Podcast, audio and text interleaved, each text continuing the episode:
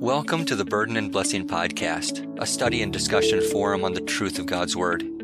Our summary verses of the books of the Bible introduce us to the theme of each book of the Old and New Testament scriptures so that we might have a deeper appreciation and understanding of God's Word of truth. We pray that these brief studies will enable you to get more out of your daily reading and hearing of God's holy Word. Welcome back to our 66 summary verses of the Bible. We continue on in our New Testament summary verses. We're looking at the Gospel of Matthew today. So far, we looked at James, Galatians. Chronologically, we believe Matthew comes next from the period of 50 to 65 AD. I know it's a long period, but sometimes it's tough to point down exactly when the apostolic writing was put down. But we're looking at a very important verse today from this Gospel of Matthew. Nathaniel, would you like to read that verse for us today? We are reading from Matthew chapter 5, verse 17. This is coming from the English Standard Version, a nice summary verse of the Gospel of Matthew as a whole. There, Jesus says, Do not think that I have come to abolish the law or the prophets. I have not come to abolish them, but to fulfill them. Matthew is the first, first of all, it's the first book of the New Testament in in the order that our English Bibles are written in. It also is the first of the Gospels written chronologically, though probably not as early as James or Galatians, which we've already taken up. But Matthew does a really good job as the first Gospel in the New Testament to make that transition between the Old and the New Testament. It bridges the Old and the New Testament by pointing to the Jews of his era going back they, they, read through the old testament they knew the old testament. So what matthew does is as he tells the story of jesus he goes back to the old testament. He shows those things that they knew and were familiar with in the old testament and shows how they are fulfilled in the life and the ministry of jesus. So neil we're coming off of the season of epiphany right now. And one of those things that matthew includes in his gospel is the appearance of the wise men and how the wise men came knowing these promises of the Old Testament and expecting a Savior to be born. They come to Jerusalem looking for that Savior, and the scribes and Pharisees go back to the Old Testament, the book of Micah, to say, oh, the Savior is supposed to be born in the city of Bethlehem. So Matthew does this great job of taking Old Testament quotations and references and promises and prophecies and saying, look at Jesus, look at what he did. We know that he's the fulfillment. We know that he's the one that we've been waiting for. 60 times in the Gospel of Matthew, he connects the Old Testament to the life of Jesus. And he says, This is what Isaiah says, this is what the prophet says, and this is fulfilled in Jesus. He refers to Jesus as the son of David. So Matthew does this great job of showing the Jews of his day and age Jesus is the one we've been waiting for. You guys know the Old Testament. Look to this guy, Jesus of Nazareth, because he is the fulfillment of God's plan for us. He is the Savior. Now, he's the Savior of the Jews. But like we saw with the, the wise men, Matthew also points out that Jesus was the Savior for the Gentiles, not just the Jews, but all people. But the Jews should know better because they have those Old Testament scriptures that point us so clearly to Jesus. So that's one of the great reasons that Matthew is a great starting gospel that transition or bridges the Old and the New Testament together. I totally agree. You know, as you pointed out, the Jews and Gentiles alike, you know, that's who Jesus is speaking to with this verse. This is recorded from the Sermon on the Mount. And in this verse in 17, when he uses that word, do not think that I've come to abolish the law or the prophets. The law would be referring to the Pentateuch, the law of Moses, the first five books of the Old Testament. The prophets would be, you think of, you know, all the different like Isaiah, Jeremiah, Daniel, Hosea, all those prophets. So he's speaking about the Old Testament there.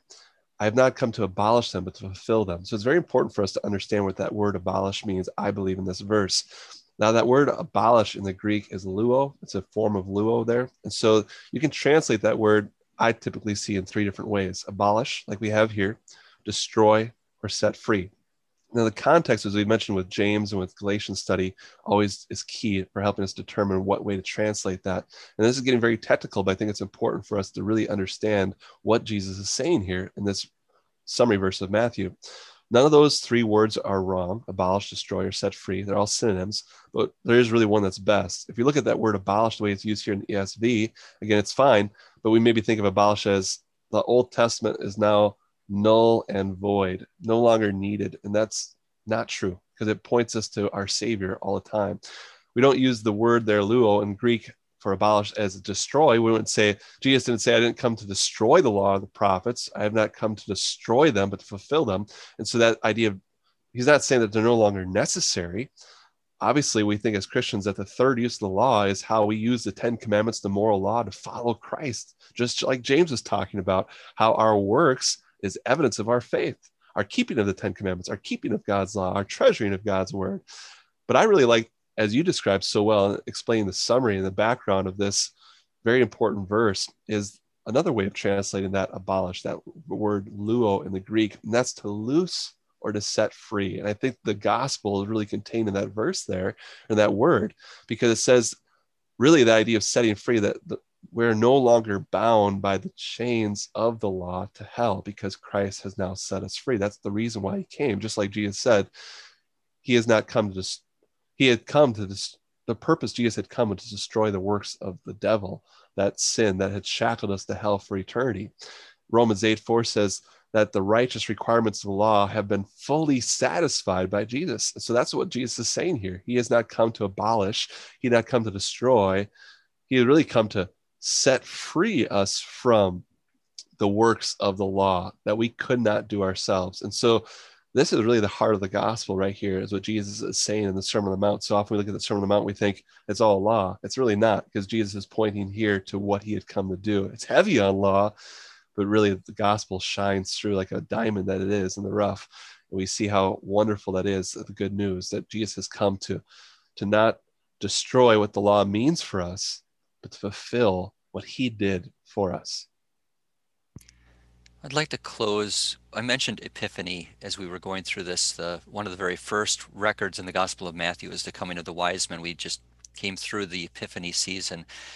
This Epiphany hymn is going to tie Jesus back to the Old Testament, which is one of the main points of, of the Gospel of Matthew in showing us what it is that he came to do, that he came, as you pointed out, Neil, to fulfill the promises of God, fulfill the law perfectly in our place. So we, we pray, O God of God, O light of light, thou Prince of Peace, thou King of Kings, to thee where angels know no night, the song of praise forever rings.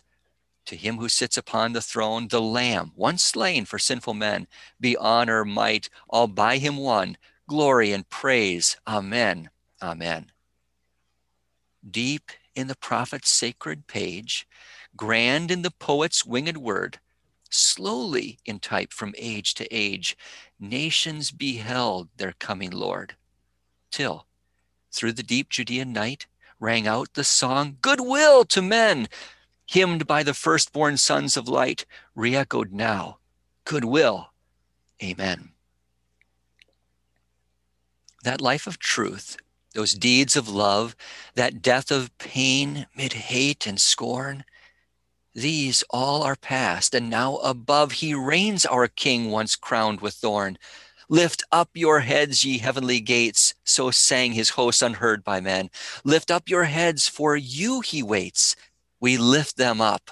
Amen, amen. Sing to the Lord a glorious song. Sing to his name, his love forth tell. Sing on, heaven's host, his praise prolong. Sing ye who now on earth do dwell. Worthy the Lamb for sinners slain, from angels praise and thanks from men. Worthy the Lamb enthroned to reign, glory and power. Amen. Amen. We invite you to listen for new books each week on Burden and Blessing Podcast, where we believe and confess that every word of God is true. We pray that you will be assured that God's word is pure and is more precious than gold